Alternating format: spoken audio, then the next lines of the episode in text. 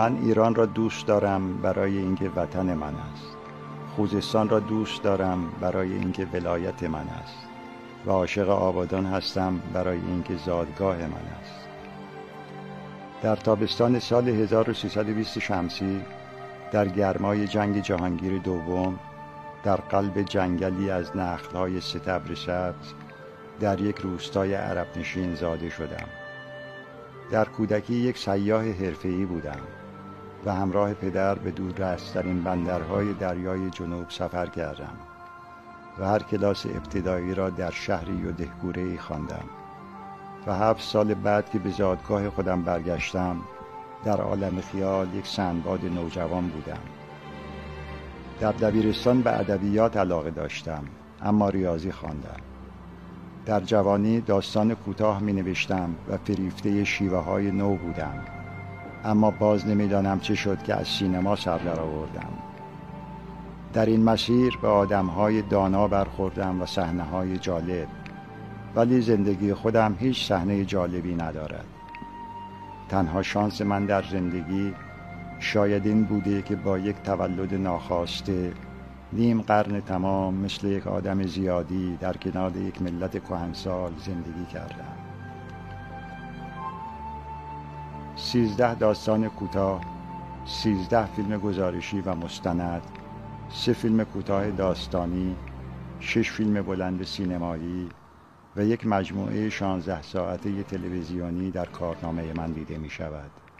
به اضافه یک مجموعه عکس و اسلاید از طبیعت و زندگی و فرهنگ این مرز پرگوهر در هزار و یک نما.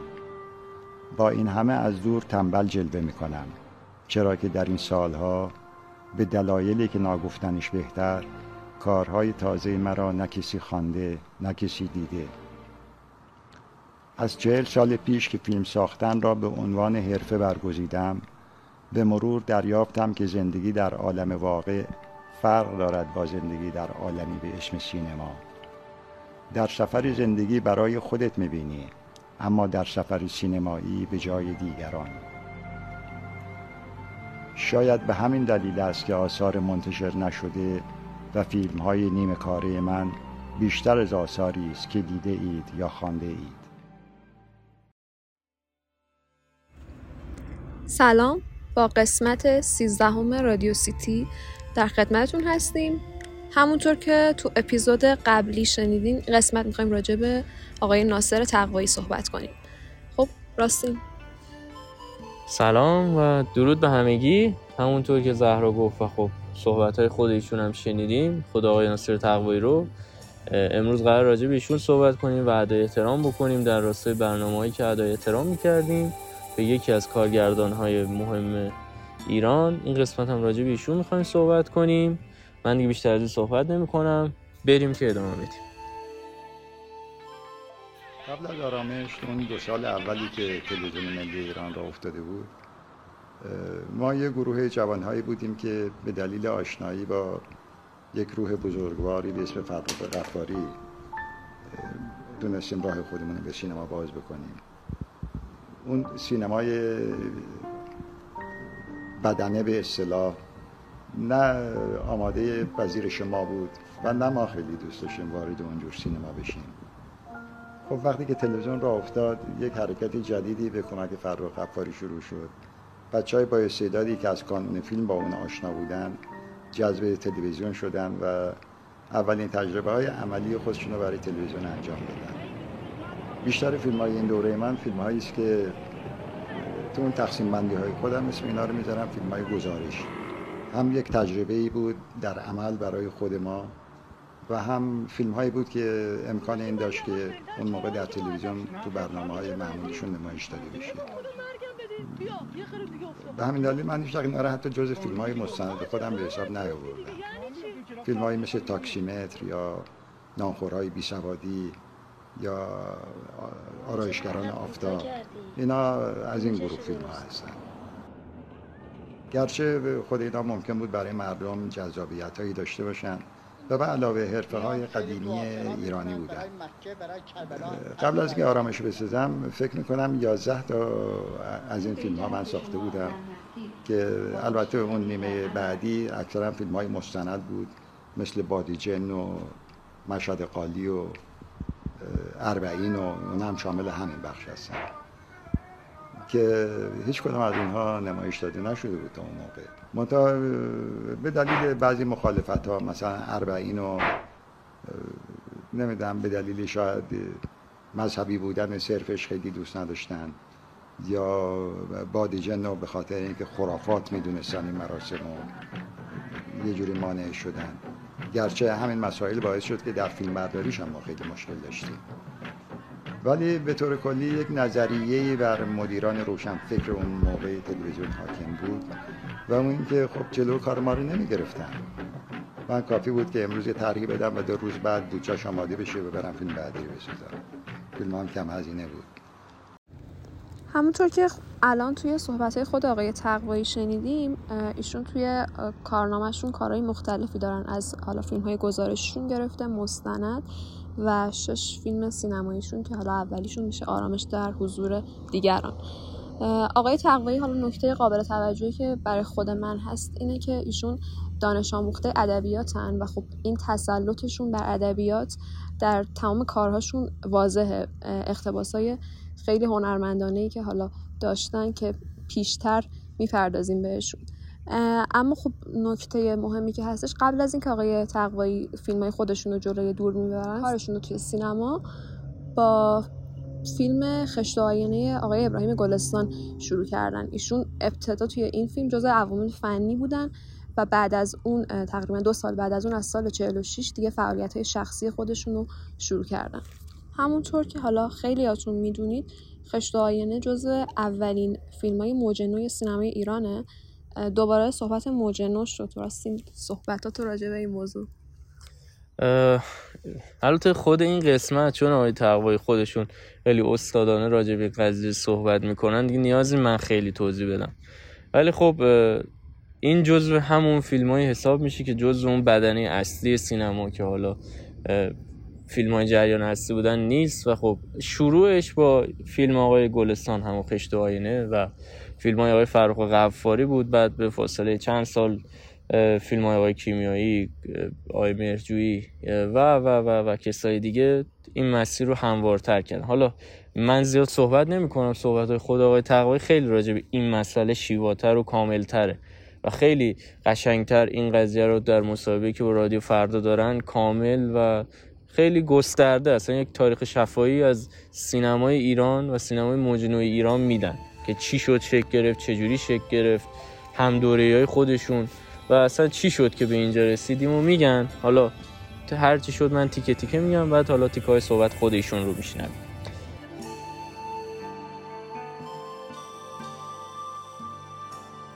آقای قطبی مدیر عامل اون وقت تلویزیون عقیده جالبی داشت. می‌گفت کاری که تولید میشه بالاخره یک روزی نمایش داده میشه. این نظریه باعث شد که نه فقط من خیلی بچه های دیگری که فیلم ساختن و نمایش داده نمی‌شد همچنان گرماگرم کار خودشون انجام بدن. حداقل این کارها یک تجربه عملی بسیار مفیدی در سینما برای خودشون بود. خب آخرش هم حرف اون درست در این فیلم ها هیچ کدوم تا اون موقع نمایش داده نشده بودن. ولی بالاخره در سالهای بعد هم از تلویزیون و هم به طور کلی تا امروز جاهای دیگه پخش میشن. و فکر می‌کنم تعداد نمایش هایی که بعدها در اون دوره داشتن شاید بیشتر از نمایش هایی باشه که در این سی سال گذشته داشتن. آرامش شاید می‌تونست یک نقش دیگری در سینمای ما داشته باشه ولی واقعا به دلیل اینکه اتفاق نیفتاده و در اون سالهای ساختش نمایش داده نشده یا نمایش عمومی داده نشده نمی‌تونم حرف زیادی در مورد پیش شما بزنم. ولی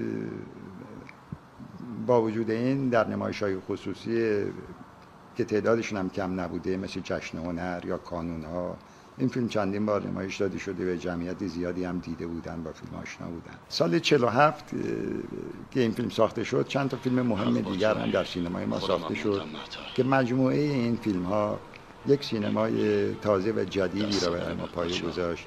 گرچه یک ریشه در گذشته هم داشت مثل کارهایی که غفاری کرده بود یا ابراهیم گلستان کرده بود.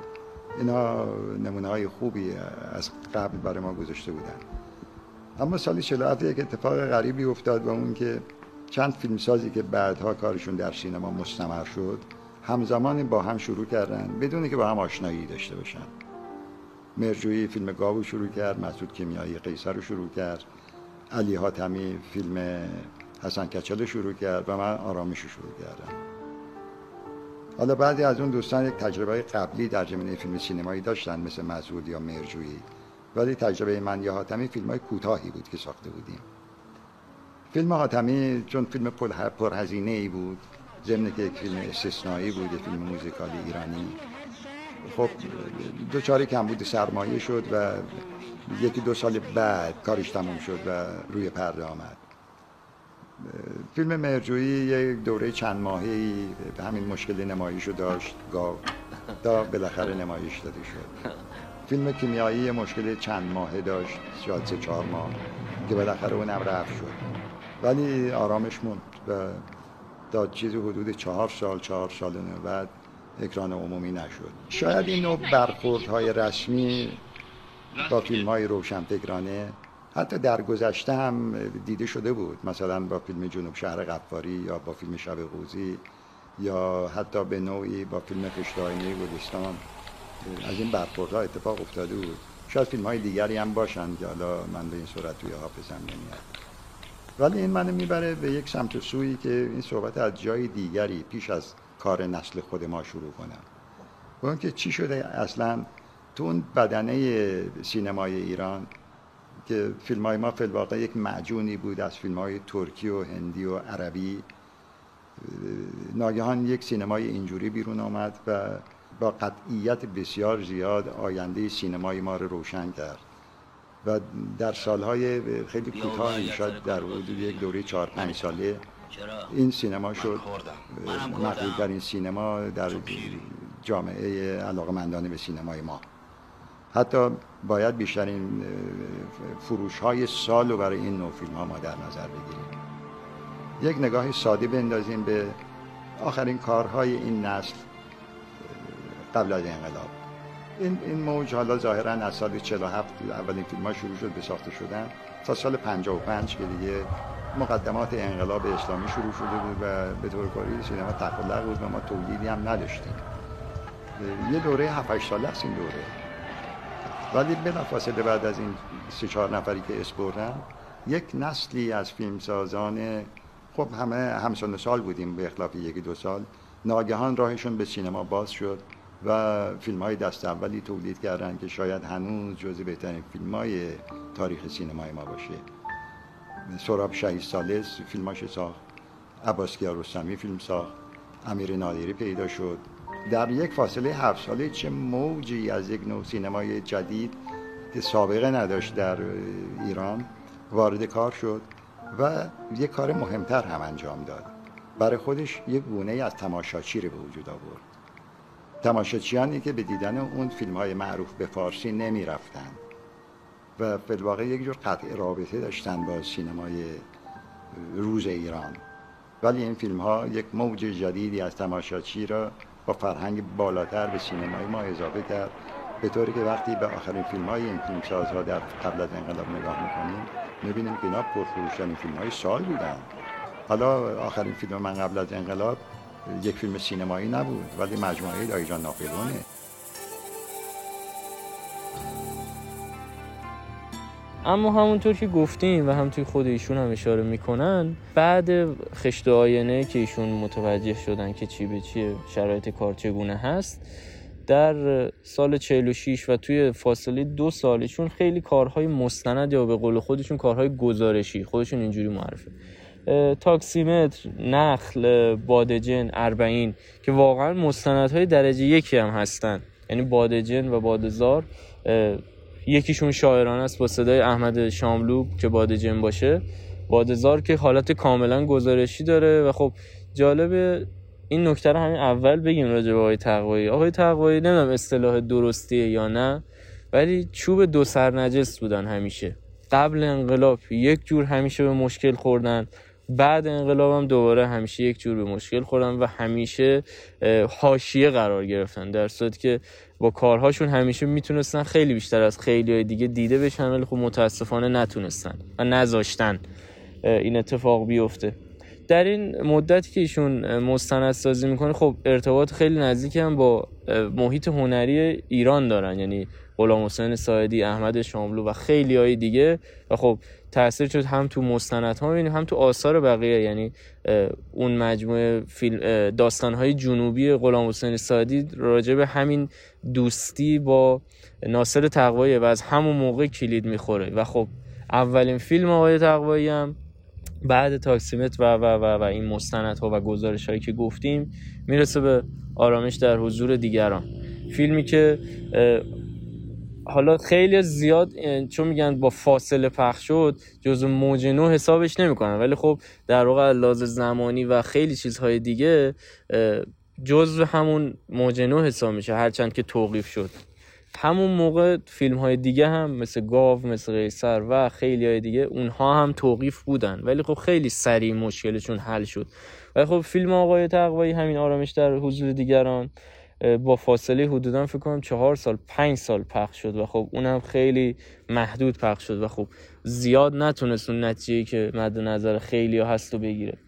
حالا اینو من بگم کلا تو اکثر تمهای آقای تقوایی شما این قضیه بورژوازی و قضیه طبقه بالای جامعه ما که یک جور بیهویت و هنوز از ریشه های مذهبی ریشه های قدیمی و سنتیش داره یک جورایی می‌کشه رو می‌تونین ببینین. در تمام اکثر اکثر کارهاشون این کاملا به چشم میاد. طبقه مرفهی که ریشه درست حسابی نداره در اکثر کاراشون بعد این کار مثلا شما نفرین رو می‌بینین میرین یه خورده جلوتر دایجان ناپلون رو می‌بینین.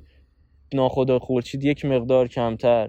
ای ایران باز دوباره یه خورده کمتر. تو کاغذ بی خط باز دوباره اینو تو یک جوری می‌بینین. و در واقع می‌تونم یک جورایی مثل آرامش در حضور دیگران مخصوصا مثل فیلم های آنتونیونی بود برای من. یعنی کارهای آنتونیونی هم ببینید این نقد خود طبقه مرفه و اینکه دیگه به رزالت رو میارن رو می‌بینید آقای تقوی کاملا این رو حالت درونی و ایرانی می‌کنه و دکترهایی که مثلا در آرامش در حضور دیگران هستن ولی خب کاملا به ته زندگی رسیدن و یک سری رفتارهای ناشایست می‌کنن. روابط عجیب غریب. و خب یک سرهنگ بازنشسته که از پس خودش بر نمیاد و خب زندگی خودش رو نمی‌تونه کنترل کنه ولی خب اون حالت حکومتی خودش رو می‌خواد یک جورایی حفظ بکنه. و خب اینم همونطور که می‌دونید آرامش در حضور دیگران این هم یک اختباسی است در کارهای های تقوایی از یکی از داستان های غلام حسین سایدی اگه اشتباه نکنم داستان واهمه های بینامونشان. ایشون با این کار شروع می‌کنه و خب از همون لحظه اول با تیغ سانسور و توقیف شدن روبرو میشه.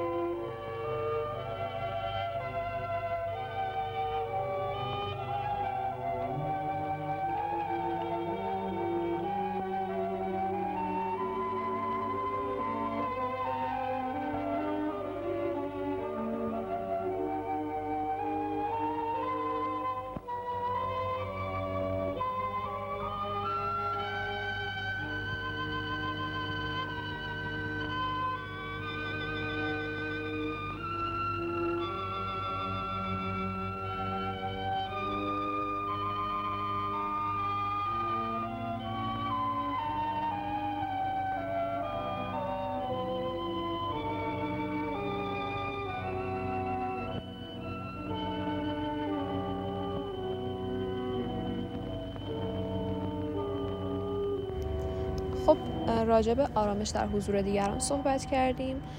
فیلم بعدی آقای تقوایی سال 1350 ساخته میشه فیلم صادق صادق کرده.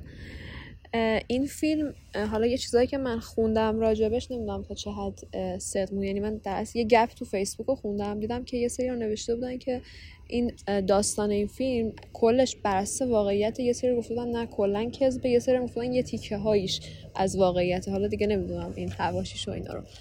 راجب فیلمش چیزی هستش؟ والا منم نمی‌دونم. منم خیلی این قضیه رو شنیدم که یه عده میگن واقعی یه عده میگن تو خود تیتراژ فیلم چنین چیزی نمی‌بینیم. تا جایی که من یادمه. ولی خب احتمالش هست یک چنین اتفاقی افتاده باشه و خب از روی یک تیتر خبری گرفته باشه آقای تقوایی اینو نوشته باشه. و خب میشه گفت اولین فیلمشه که خودش نوشته. فیلم بلندش که خودش نوشته. و خب با بازی سعید راد آقای انتظامی و آقای محمد علی کشاورز. و خب فیلم قبلیش هم حالا اون که یادم رفت بگم. خب بازی سریا قاسمی اولین حضور خانم سریا قاسمی تو فیلم آرامش در حضور دیگرانه که اصلا خود اون یه تنه بار کل کارنامه هنری ایشون هم میبنده واقعا. چون فیلم بس به شدت محشری و خب شروع خیلی خوبی داشتن خانم سرای قاسمی و همچنان هم که هستن. انشالله عمرشون هم طولانی باشه. آره صادق کرده تو کار آقای تقوایی. باز هم به نسبت با موفقیت روبرو نشد و باز هم یک شکست. لازم مالی. چون فیلم های موجنو اکثرا تا یه حدی لازم مالی دچار شکست می شدن تا قبل به وجود اومدن کانون فیلم و چیزهای دیگه. این فیلم حالا لازم فروش اونقدر فروش خوبی نداشت. و یک جورایی یک تجربه شد برای کار بعدی ایشون که یک کاریه که فکر کنم تا مدت ها و تا همیشه در تاریخ سینما ایران میمونه و حتی میشه گفت تا حدی تو سینمای جهان چون کاری که ایشون کردن توی این زمینه کار به شدت بزرگیه و کار کمی نیست.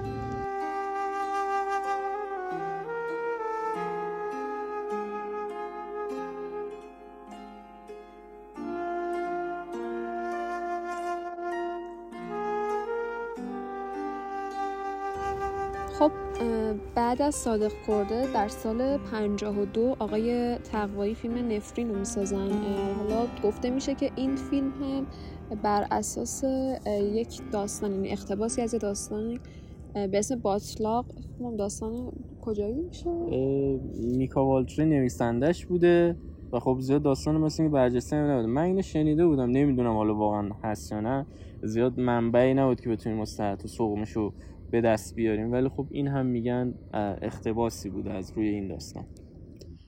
آره همینطور که حالا شنیدیم صحبت های راستین راجع به اقتباس بودنش نکته دیگه نیست راجع به این فیلم که به اون صورت. این هم تنها فیلمیه که خب با حضور آقای بروز وسوقی گرفتن ایشون. با بازی بهروز وسوقی جمشید مشایخی بازی متفاوت جمشید مشایخی و فخری خوربش. این فیلم هم واقعا جز فیلم های خوب ایشونه و خب همون موقع هم شما می‌تونید ببینید که چقدر ایشون درک از سینما داشتن موقعی که داشتن فیلمو می ساختن کاری به فیلم نامش و چیزهای دیگهش نداشتم ندارم. ولی خب علاوه تکنیک سینمایی کاملا همون موقع میشون یه چند لول جلوتر از هم دوره های خودشون بودن. و خب حالا برسیم سراغ کار بعدی که که خود جلوترم من گفتم گفتم یه کاری که همیشه تو تاریخ میمونه تاریخ سینمای ایران و کلا تاریخ این کشور. سریال دایجان ناپلون. سریال دایجان ناپلون سریالی که پربیننده ترین سریال تاریخ ایرانه تاریخ تلویزیونه و خب لحاظ مالی هم همچنین خیلی کمک کرده و خیلی جزو پرفروش هست داستانی که به ظاهر عامه پسنده به ظاهر خیلی سطحیه اما واقعا خیلی عمیقه و چیزی که آقای رجب پزشکزاد نویسنده رمان که قبلشون البته قبل این سریال خود این رمان هم جزو پرفروشترین رمان های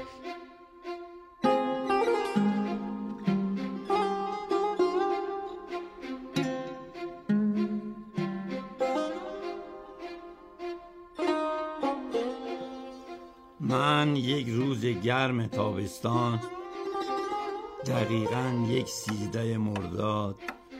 حدود ساعت سه و کم بعد از ظهر.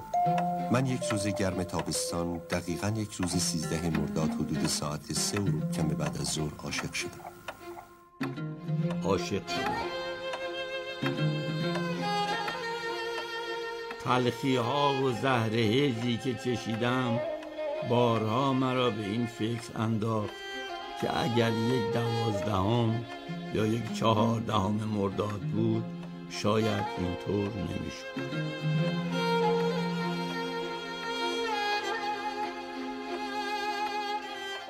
به عنوان یک رمان تنز قزیزاد بهترین اثری رو که در تاریخ ادبیات ما پیدا میشه برامون نوشت. من خیلی شرمنده می شدم اگر یک مجموعه تلویزیونی از روی این می ساختم ولی به قدرت خود داستان و تخیل ایشان نبود. دایجان اول متن تنزی بود که من با روبرو می شدم. و این اولین تجربه من در تنز بود. و من تعجب می‌کنم که آقای گورگین برای یک داستان تنز چی شد که اول به یاد من افتاد. بهش گفتم که من کتابو می‌گیرم تو راه می‌خونم و به جواب میدم. شب با هواپیما پرواز کردم به شیراز برمیگشتم. به من زنگ رسیدم به هتل. بهش زنگ زدم که من این کار انجام میدم.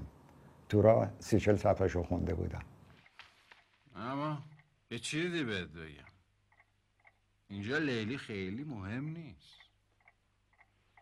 این خیلی مهمه که تو عشق شناختی. این مرز مرد شدنه.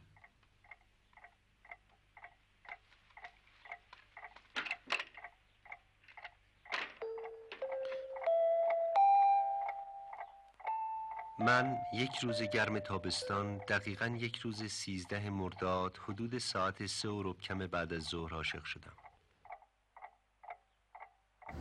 خب تا اینجا تقریبا کارنامه آقای تقوایی رو یعنی کارنامه قبل از انقلابشون رو بررسی کردیم. حالا به نظر چیز دیگه موند؟ یا چیزی هستش که بخوای اضافه کنی به این صحبت ها قطعا خب خود سریال دایجان ناپلون به اندازه کافی صحبت هست راجبش و خب قابل صحبت کردن بحث کردن هست. اینکه خب همه بازیگرهایی که تو اون سریال بازی کردن جاودانه شدن. همه اون بازیگرها بازی فوق العاده درخشانی داشتن. کلا به نظر آقای تقوایی خیلی خوب بازی می‌گرفتن. هنوزم یعنی اگه بذارن کار کنن می‌تونن همونجوری بازی بگیرن. شما نگاه کنید تو همون سریال سعید راد و لیلی کسی که نقش لیلی ببخشید سعید کنگرانی که نقش سعید رو بازی می‌کنه و لیلا که اونجا هم یک بازیگر تازه کار بوده. اینا جفتشون بازی های درخوری و مناسبی انجام دادن.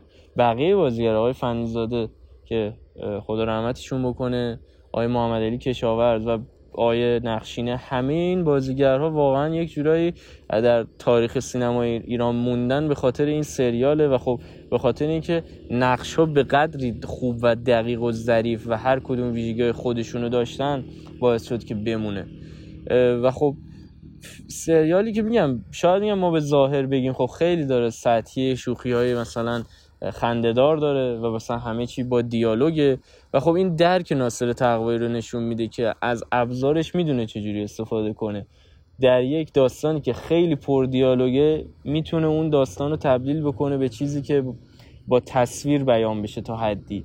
بتونه یک مقداری از بار دیالوگش کم کنه. خودش هم حالا در صحبتاش میگه یک جایی میگه یک سری دیالوگ ها رو نمی‌شد اونجوری که توی کتاب نوشته شده رو همونجوری بیان کنن. ما یک خورده تصحیحش کردیم و اینا. چون این فیلمنامه و متن این داستان هم با کمک خود آقای پزشکزاد نوشتن. حتی اینم من می‌دونم نقش اسدالله میرزا که پرویز سیاد بازی کردن آقای سیاد بازی کردن. خود آقای تقوی دوست داشتن اینو پیشنهاد بدم به خود آقای پزشکزاد. اما مثل آقای پزشکزاد دوست نداشتن و رد کردن این قضیه رو. و خب تمام کارکترهای این داستان هم به نوعی از زندگی خود آقای رج پزشکزاد میاد به نوعی.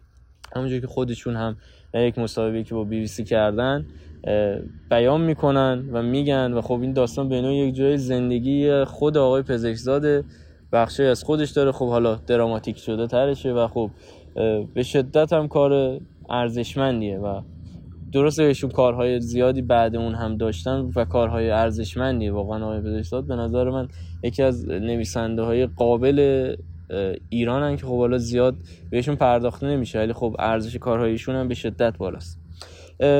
صحبت کردیم راجع به این دوره و چه ویژگیهایی داشت تا قبل انقلاب آقای تقوایی و خب مشکلاتی که داشتن.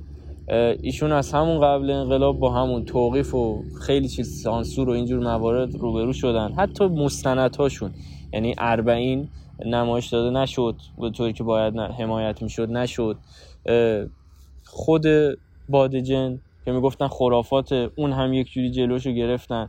تمام مستندهای اینجوری آقای تقوایی به نوعی قبل انقلاب هم دچار مشکل شد.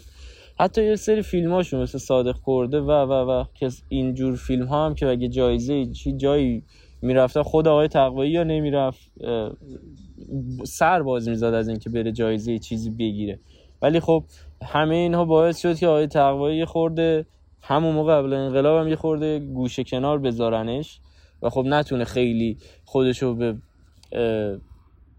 بدنه اصلی و اینجور چیزها میگم. و اون بخش مهم تاریخی اللحاظ زمانی بتونه نزدیک کنه. ولی خب خیلی از تاریخ نگارا مثلا آرامش در حضور دیگران رو باز هم جز موجنو حساب می‌کنن با اینکه میگم بعدها پخش شد. ولی خب چون سال ساخت و می‌دونن حساب می‌کنن.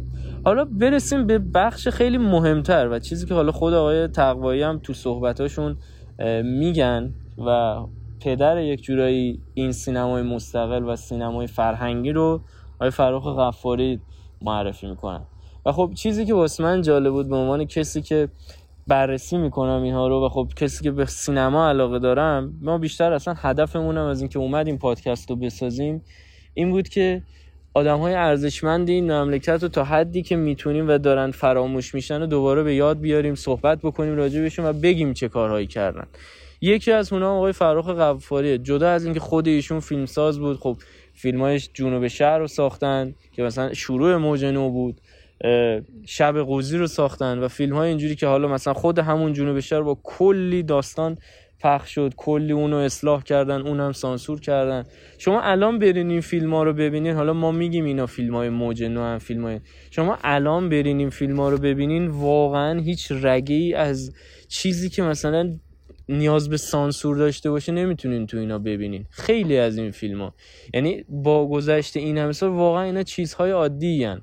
ولی خب اون زمان با توجه به بازخانی اون افرادی که اون موقع روی حکومت بودن اینا خیلی چیزهای بدی بود و دوست نداشتم پخش بشه. حالا تا جایی که من می‌دونم و مطالعهایی که کردم قبل انقلاب محمد رضا شاه پهلوی دوست نداشت تصویری از ایرانی که مدرنیست رو نشون بده و ایرانی که مثلا جنوب شهرش نشون داده بشه. خیلی دوست داشت ایران کازینوهاش چیزهای پیشرفتش ساختمونهاش تمدنش ظاهر جدید. بیشتر دوست داشت این ظاهر جدید شده ایران نمایش داده بشه. اما خب وقتی تو فیلم ها می اومدن یک بخش اونجوری رو نمایش داده می شدن ناخداگاه دچار تیغ سانسور می‌شدن یا اگه می‌خواستن اونو نقد بکنن یک جورایی دچار مشکل می‌شدن. حالا با تمام اینها آقای قفاری خیلی حق بزرگی به این سینما داره. چون بعد اینکه حالا فیلم های ایشون مشکل می‌شد و خب پخش نمی‌شد یا علاوه فروش اونقدر موفق نبود ایشون خب کانون فیلمو تاسیس می‌کنه. خب کانون فیلم چی هست؟ حالا همونجوری که خود آقای تقوایی هم توضیح خواهند داد. کانون فیلم یک جایی بود که آقای غفاری که خودشون ایشون فرانسه بودن فرانسه تحصیل کرده بودن اونجا آرشیو داشتن. آرشیو سینماتک فرانسه مثل که دست ایشون بوده.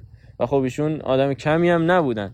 عاشق سینما درست سینما رو نخونده بودن ولی خب فیلم زیاد دیده بودن آشنا بودن مطالعه زیاد داشتن. در شب قوزی هم خود ایشون بازی کردن. می‌تونین تصویرشون رو ببینید ایشون گفت خب ما به خاطر اینکه بتونیم یک مقدار فرهنگ سازی بکنیم بذار تربیت کنیم. و خب در کانون فیلم مهمترین اتفاقی که میافتاد این بود که فیلم های مطرح و خوب و با کیفیت روز دنیا فیلم های اورسون وز، کارول لید، کارول رید و خیلی از این بزرگ ها اریک فونش روهاین و بقیه رو اینها نمایش می‌دادن اینا پخش می‌کردن.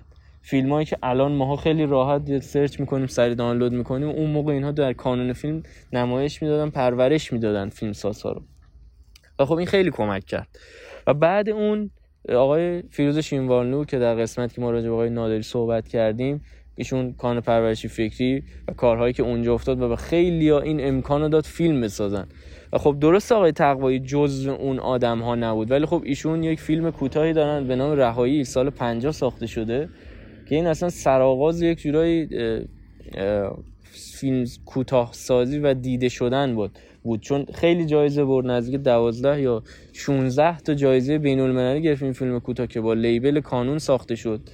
و خب درسته حالا اصل کانون رو با آدمای مثل آقای سهراب شهید سالس عباس کیارستمی امیر نادری و اینها می‌شناسیم. ولی خب آقای تقوایی هم توی کانون کار دارن و فیلم ساختن. و خب خود آقای شیروانلو مثل که خیلی از آقای تقوایی و کسای دیگه هم دعوت می‌کرده برن تو کانون و این ارتباطه بوده و شکل گرفته. و خب بعد اون موقع هم که آقای فراخ غفاری میشه مدیر و مسئول امور فرهنگی تلویزیون ملی میشه و خب که شروعش میشه با آرامش در حضور دیگران و فیلم های اینجوری که خیلی کمک می‌کنه ایشون به سینمای فرهنگی ایران ولی خب متاسفانه تیغ سانسور و چیزهای دیگه نمی‌ذاره و در واقع آقای فرخ غفاری به نوعی باعث میشن که آقای ناصر تقوایی دیده بشن و هرچند که خودشون به کافی باعث دیده شدن خیلی ها شدن و خب خودشون هم کافی که باید و شاید الان ما اسمی از آقای غفاری نمیشنویم ولی خب واقعا ایشون ارزششون بالاتر از اینجا این هاست و خب خیلی به خیلی ها کمک کردن.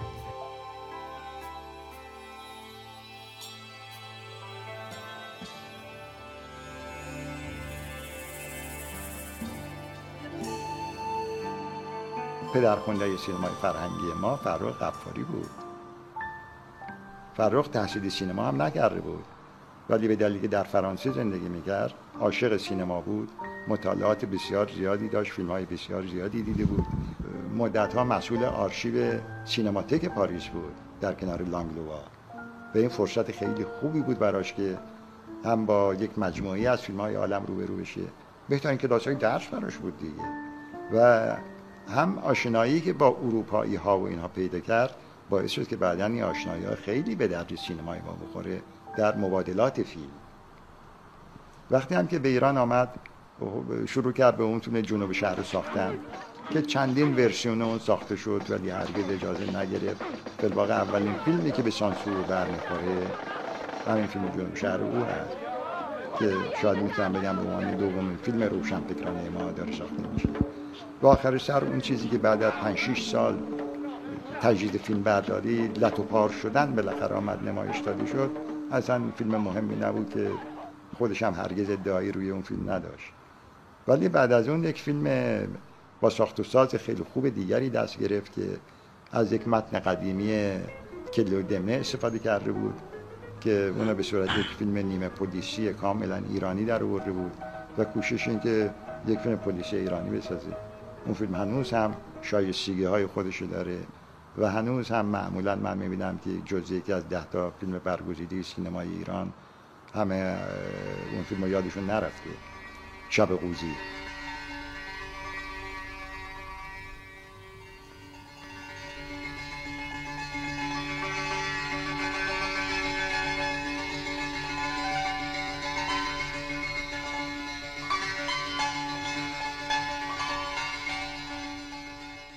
با تنزی که غفاری داشت خیلی زرافت ها وارد کرد. این فیلم من نظر اقتصادی شکست خورد.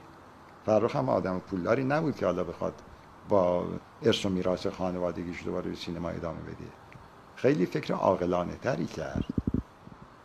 سینمای فرهنگی در صورتی در ایران می‌تونست شکل بگیره که اول یک ذهنیت فرهنگی در جامعه ما نسبت به سینما رشد بکنه. این بود که آمد کانون فیلم رو درست کرد. کانون فیلم جایی بود که مثلا نسل ما قبل از که بیایم تو کار فیلم سازی و حتی تا دوران بعدش فیلم هایی که نمی‌تونستیم به هیچ جایی دیگه ببینیم در سینما اکران نمی‌شد. به عبارت فیلم های هنری غرب و ما تو کانون فیلم می‌دیدیم. و فیلواقع این پایه ای شد که دریچه های سینمای دنیا که به روی ما باز بشه. این فیلم ها معمولا در سینماهایی که فیلم های عامه پسند نمایش داده می‌شد اونجا سر پیدا نمی‌شد. این خدمت بزرگی بود که فرخ به سینمای ما کرد.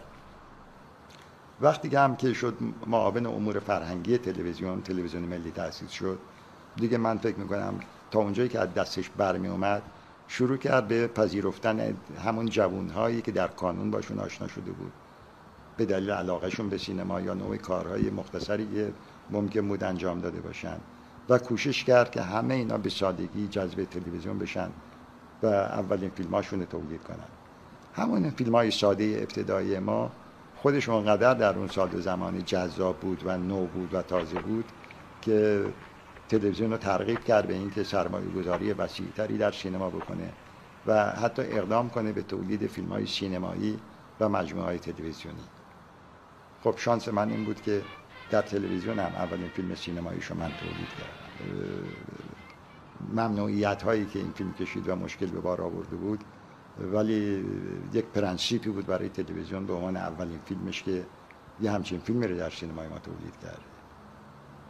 بعدها که کانون پرورش فکری ساخته شد اونجا هم باز به دلیل مدیران روشنفکری مثل فیروز شیرواندو ما به اونجا هم رفتیم. از ما دعوت می‌شد اکثر این نسل فیلمساز در کانون هم فیلم ساختن. خیلی از فیلمسازان خوب ما اصلا کارشون از کانون شروع کردن. مثل سوراب و عباس کیارستمی اولین کارشون برای کانون انجام دادن. و کانون شد یک مرکز فیلمسازی روشنفکرانه برای سینمای ما منتها در قطع کوتاه و برای کودکان. این سینما خیلی رشد کرد و در دنیا هم خیلی گرفت و شاید توفیقات بین المللی ما فیلواقع با همین فیلم های کانون شروع شد. در اونجا هم یک افتخار دیگری تو کار حرفه این برای من هست. رهایی که یکی از اولین این فیلم ها بود دوازده تا جایزه بین المللی به ایران آورد. و این در رشد و توسعه کار کانون بسیار بسیار موثر خب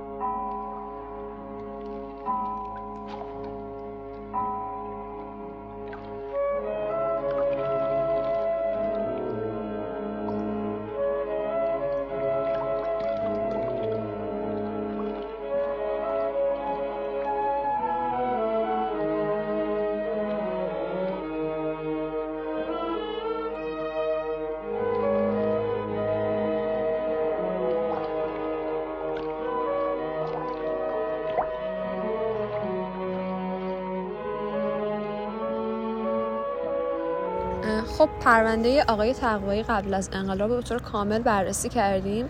می‌رسیم به انقلاب و حالا بعد از انقلاب. نکته خیلی قابل توجهی که هستش کارهای نیمه تمام و نافرجام ایشون بعد از انقلابه.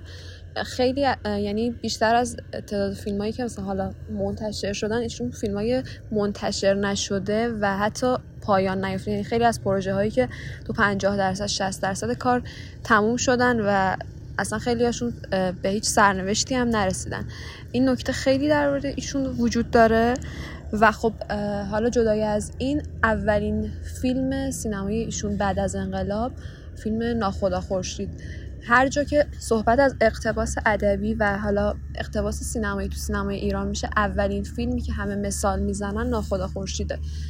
خب ناخدا خورشید یکی از اقتباسای به شدت حالا قوی و دیگه میگم همه راجبش صحبت می‌کنن راجب هنرمندانه بودن این اقتباس و این فیلم از کتاب داشتن و داشتن و نداشتن؟ داشتن نداشتن ارنست همینگوی اقتباس شده و حالا اون داستان با اون فضا اومده در جنوب ایران داره روایت میشه و همه اینا حالا از استادی و هنرمندی آقای تقوایی ناشی میشه.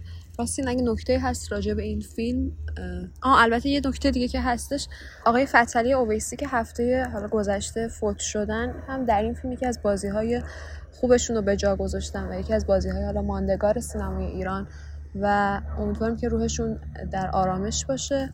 راستین اگه نکته هست راجع به این فیلم می‌خوای بگی؟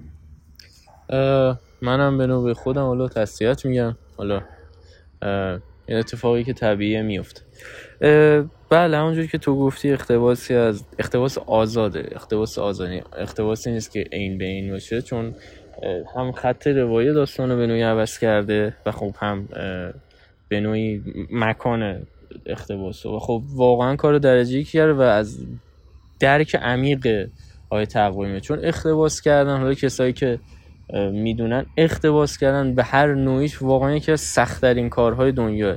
چون کلا اون امکاناتی که ادبیات داره و امکاناتی که سینما داره در خیلی زمینه ها با هم متضادن و اینکه تو باید خیلی بلد باشی چی کار بکنی که یک اختباس کنی از یک داستانی که خودش اعتبار خیلی زیاد داره و خب یک اثر ماندگار تحویل بدی. و خب حالا اینم بگم به غیر از آقای ناصر تقوایی خب هاوارد هاکس هم از داشتن نداشتن اقتباس کرده با بازی هامفری بوگارت و لورن باکال. می‌تونین اون فیلم هم ببینید اون فیلم هم به شدت فیلم درجه یک خوبیه. می‌تونم بگم یکی بازی خوبای هامفری بوگارت. من اون فیلم هم خیلی دوست دارم.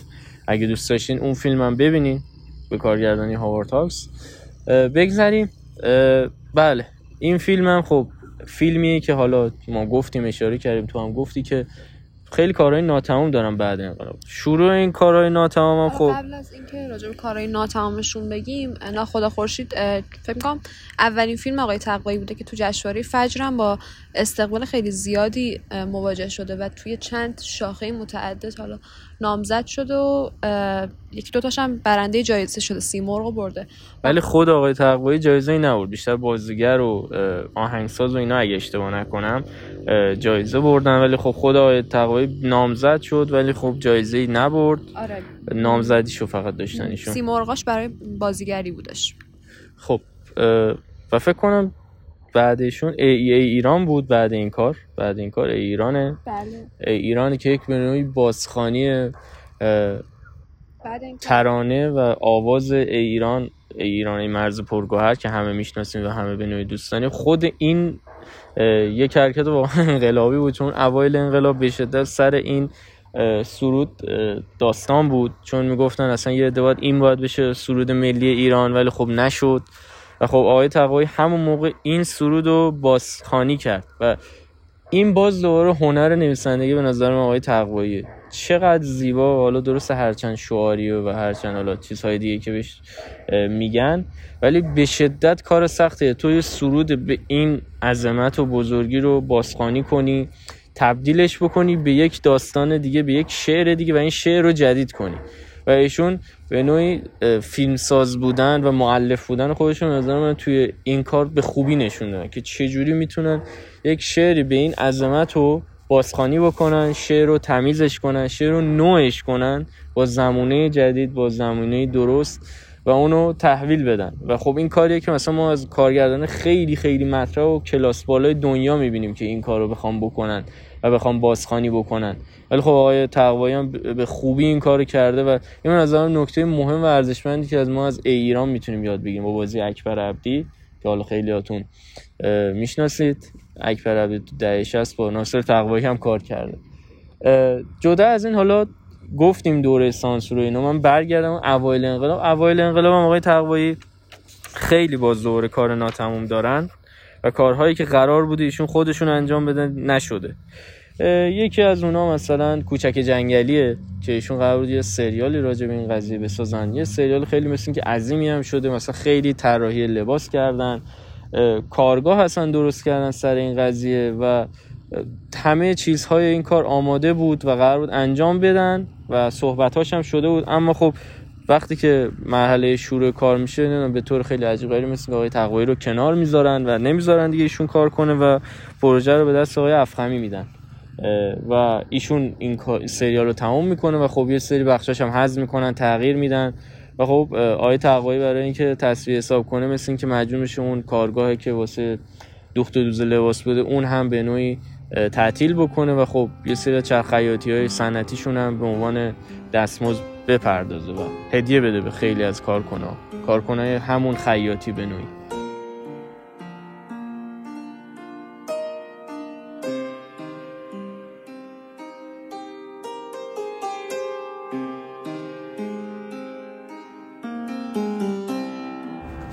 خب بعد فیلم ای ایران که حالا ما صحبتشو کردیم و چیزهای دیگه می‌رسیم به فیلم آخرشون کاغذ بیخط ولی خب قبل کاغذ بیخطشون یک اپیزود کوتاه در مجموعه مجموعه- قصه های کیش اپیزود کشتی یونانی. بله اپیزود کشتی یونانیش آقای تقوایی کارگردانی کردن با بازی حسین پناهی و عاطفه رضوی. بله و خب اپیزودهای دیگرش آقای مخملباف و ابوالفضل جلیلی کارگردانی کردن. و خب این اپیزود هم جزو حالا فیلم های کوتاه آقای تقوایی حساب میشه. ولی خب آخرین فیلم ایشون کاغذ بیخط با بازی مرحوم خسرو شکیبایی و هدیه تهرانی. جز اولین فیلم های آپارتمانی بود که حالا از دهه 80 شروع شد فیلم های آپارتمانی سینمایی ما. خب این هم باز دوره تکنیک آقای تقوایی رو نشون میده که چجوری در فضای بسته می‌تونن این روایت رو بکنن. و خب جزو می‌تونم بگم یه جورایی اینشون و آقای کیارستمی جزو این فیلم ها جزو اولین فیلم بودن که یک مقدار به حقوق زنان و خب زنان اهمیت دادن و یک جور دیگه ای زن رو ترسیم کردن. و خب فشارهایی که به روی زن هست و خیلی چیزهای دیگه. کلا تصویری که توی این فیلم از زن حالا نمایش داده میشه در مقایسه با فیلم های دیگه اون زمان حالا فیلم هایی که اون زمان توی سینمای ایران بودن خیلی تصویری یعنی والاتری نشون میده. و همینطور که حالا اشاره کردی حقوق زنان آزادی های زنان همه اینا رو خیلی خوب بهش اشاره می‌کنه. در که فیلم های دیگه خیلی سطحی بودن و اصلا دغدغه مند نبودن راجع به مسئله زنان. و خود مثلا برای خود من خیلی قابل توجه بود این فیلم به خاطر این موضوع و یکی از چیزایی بود که راجع به این فیلم خیلی دوست داشتم. حالا هرچند که خیلی میگن ضعیف ترین کارشونه تو کارنامه آقای تقوایی و خب اینو به کیفیت کارهای قبل آقای تقوایی نمی‌دونن ولی خب این فیلم هم ارزش های خودشو داره که حالا ما به اون بخشش اشاره کردیم. و خب بعد این دوره دوباره وارد دوره ای میشیم که اجازه کار به آقای تقوایی داده نمیشه و خب پر از پروژه های ناتمام. پروژه زنگی و رومی یکی از اونایی که ایشون رفتن بسازن اینم نذاشتن اتفاقای عجیب غریبی افتاد نتونستنشون زنگی و رومی رو تکمیل کنن. بعد اون چای تلخه که حالا می‌تونیم بگیم خیلی عجیب غریب تر بود این قضیه. چای تلخ ایشون خیلی تا 65 درصد 70 درصد کار رو مثل که تکمیل می‌کنن تهیه کننده عوض میشه و اتفاقای عجیب غریب میفته و خب در آخر هم نمی‌ذارن که کار تموم بشه ساخته بشه و این کار هم ناتمام میمونه مثل زنگی رومی و کوچک جنگلی که قبل هم اشاره کردیم. بعد از این کارها آقای تقوایی فیلم تعذیه تمرین آخر حر دلاور رو می‌سازن و این فیلم هم پخش نمیشه توی همون سالها علا رقم این که تموم میشه. و خب نکته قابل توجه برای این فیلم اینه که با ساخت و پخش حالا هرچند محدود این فیلم بوده که یونسکو در نهایت تعذیه رو به عنوان میراث ملی ایران ثبت می‌کنه. و خب این فیلم خیلی تاثیر داشته توی این موضوع. آره همونجور که گفتی مستنده در واقع مستند در حد یه هفته فیلم برداری شده و خب از بهترین کسایی که در زمینه تزیه کار می‌کردن ایشون دعوت می‌کنه و خب ظرف یه, یه هفته برای فکر کنم امور فرهنگی هنرهای نمایشی اینا واسه اون مؤسسه ایشون می‌سازن. و خب متاسفانه بعد اینکه کار تک، تکمیل میشم باز مورد استقبال قرار نمی‌گیره و خب فکر کنم از معماری های زواره هم استفاده شده توی این مستند. مستند واقعا ارزشی و خوبیه و یک جوری میشه گفت ادامه همون کارشون تو اربعینه. و خب تصمیم مالی مثل که با ایشون نمیشه آخره. این مستند و خب ایشون کلا دیگه کنار گذاشته میشن. بعد این هم مثل که ایشون دنبال این بودن که یک مؤسسه فرهنگی بسازن که کار تدریس سینما بپردازن و خودشون مؤسسه خودشون داشته باشن که اون هم با هر چه دوندگی و اینها که می‌کنن وزارت ارشاد بهشون مجوز کار نمیده و ایشون نمی‌تونن دیگه کار بکنن. و اینجوری میشه که ناصر تقوایی به نوعی یک جای کنار گذاشته میشه. یک جایی هم من خوندم که ایشون گفت من کار نمی‌کنم دیگه تا فرایند دیگه درست این روندی که داره پیش میره درست بشه عوض بشه. چون دیگه هیچ کار دیگه نمی‌دونم چیکار باید بکنم که این قضیه عوض بشه و تغییر پیدا بکنه. حالا هرچی که هست ما برای آقای تقوایی آرزوی سلامتی می‌کنیم و عمر دراز حالا نمی‌دونم عمر دراز آرزوی خوبیه بدیه هرچی هست ایشون 80 سال عمر کردن امیدواریم 100 ساله بشن 120 ساله بشن. و بتونیم باز کارهای خوب از ایشون ببینیم. ولی خب متاسفانه فعلا که نمیشه. ما خب توی این قسمت سعی کردیم ادای احترام بکنیم با آقای تقوایی و کارنامه ایشون رو بررسی کنیم. و تا جایی که شد به هر نکته که هست و ناگفته ایشون اشاره بکنیم. من فقط جمعبندی می‌کنم از همه صحبت هایی که کردیم و خب همه اتفاقایی که افتاد. آقای تقوایی یکی تکنیکی ترین کارگردان های واقعا سینما ایرانه و واقعا هم کسی که فیلمشو فیلم رو ببینه متوجه میشه. هرچند تعداد کارهایشون کمه. اما اللحاظ تکنیکی اللحاظ کیفیت کار قشنگ متوجه میشین که کیفیت کارهای تقوایی چندین مرحله از بقیه کارگردان ها بالاتره و چقدر کیفیت کارشون بالاه و خیلی به تکنیک سینما و اینکه چجوری از ابزارهاشون استفاده بکنن مسلطن و می‌دونن چیکار بکنن.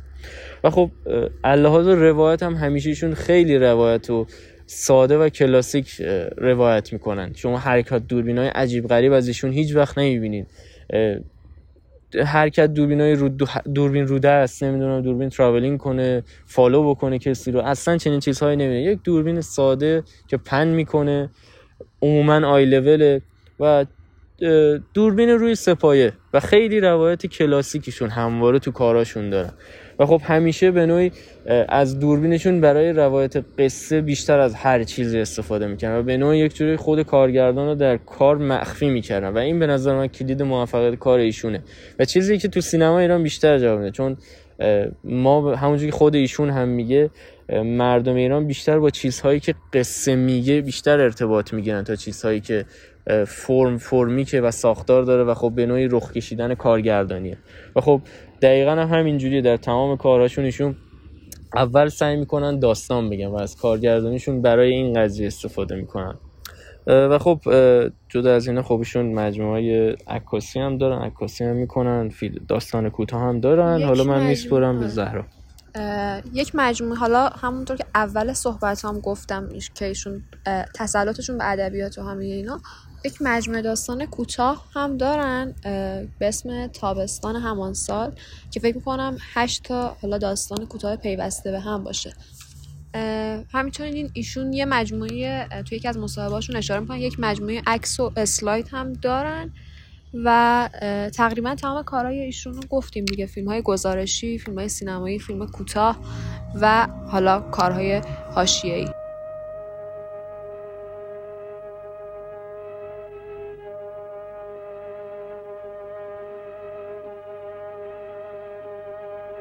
خب امیدوارم از این قسمت هم لذت برده باشین. قسمت 13 پادکست رادیو سیتی هم همینجا تموم شد. و ما سعی کردیم به تمام بخش هایی که می‌شد از ناصر تقوایی بپردازیم. واقعا تو بین این همه قسمت هایی که ما رفتیم و خب سعی کردیم بررسی کنیم ناصر تقوایی می‌تونم بگم که از که سخت ترین کس هایی بود که می‌شد ازش منبع اطلاعاتی مصاحبه و چیزهای دیگه پیدا کرد. چون واقعا خیلی تعدادشون کمه و خب به دلیل این اتفاقایی هم که خب دور ایشون اتفاق افتاده و خب همونطور که گفتیم چوب دو سرنجس بودن همیشه ایشون. چه قبل چه بعد. به حال امیدوارم که عمر ناصر تقوایی طولانی باشه و بتونیم کار ببینیم ازش. ممنون که با ما بودین. زهرا جان. خیلی خوشحال شدم که توی این اپیزود هم در کنارتون بودم. فقط یک نکته ای رو حالا باید ذکر کنم که سپهر از این اپیزود و حالا اپیزودهای بعدی در کنارمون نیست و تا اینجای پادکست زحمت کارهای فنی ادیت و کارهای مربوط به شبکه اجتماعی با سپهر بود که براش آرزوی موفقیت داریم و قسمت بعد هم قسمت بعدمون هم همونطور که ما می‌دونیم یه کارگردان ایرانی کار می‌کنیم یه بررسی می‌کنیم و یک کارگردان خارجی این قسمت به قسمت بعدمون قسمت چهاردهممون راجع به بیلی وایلر هست و امیدوارم که اون قسمت هم قسمت خوبی بشه و خب قسمت سختی خواهد بود چون بیلی وایلر یکی از عجیب غریباست و خودم به شدت دوستش دارم. روز بخیر و موفق باشید.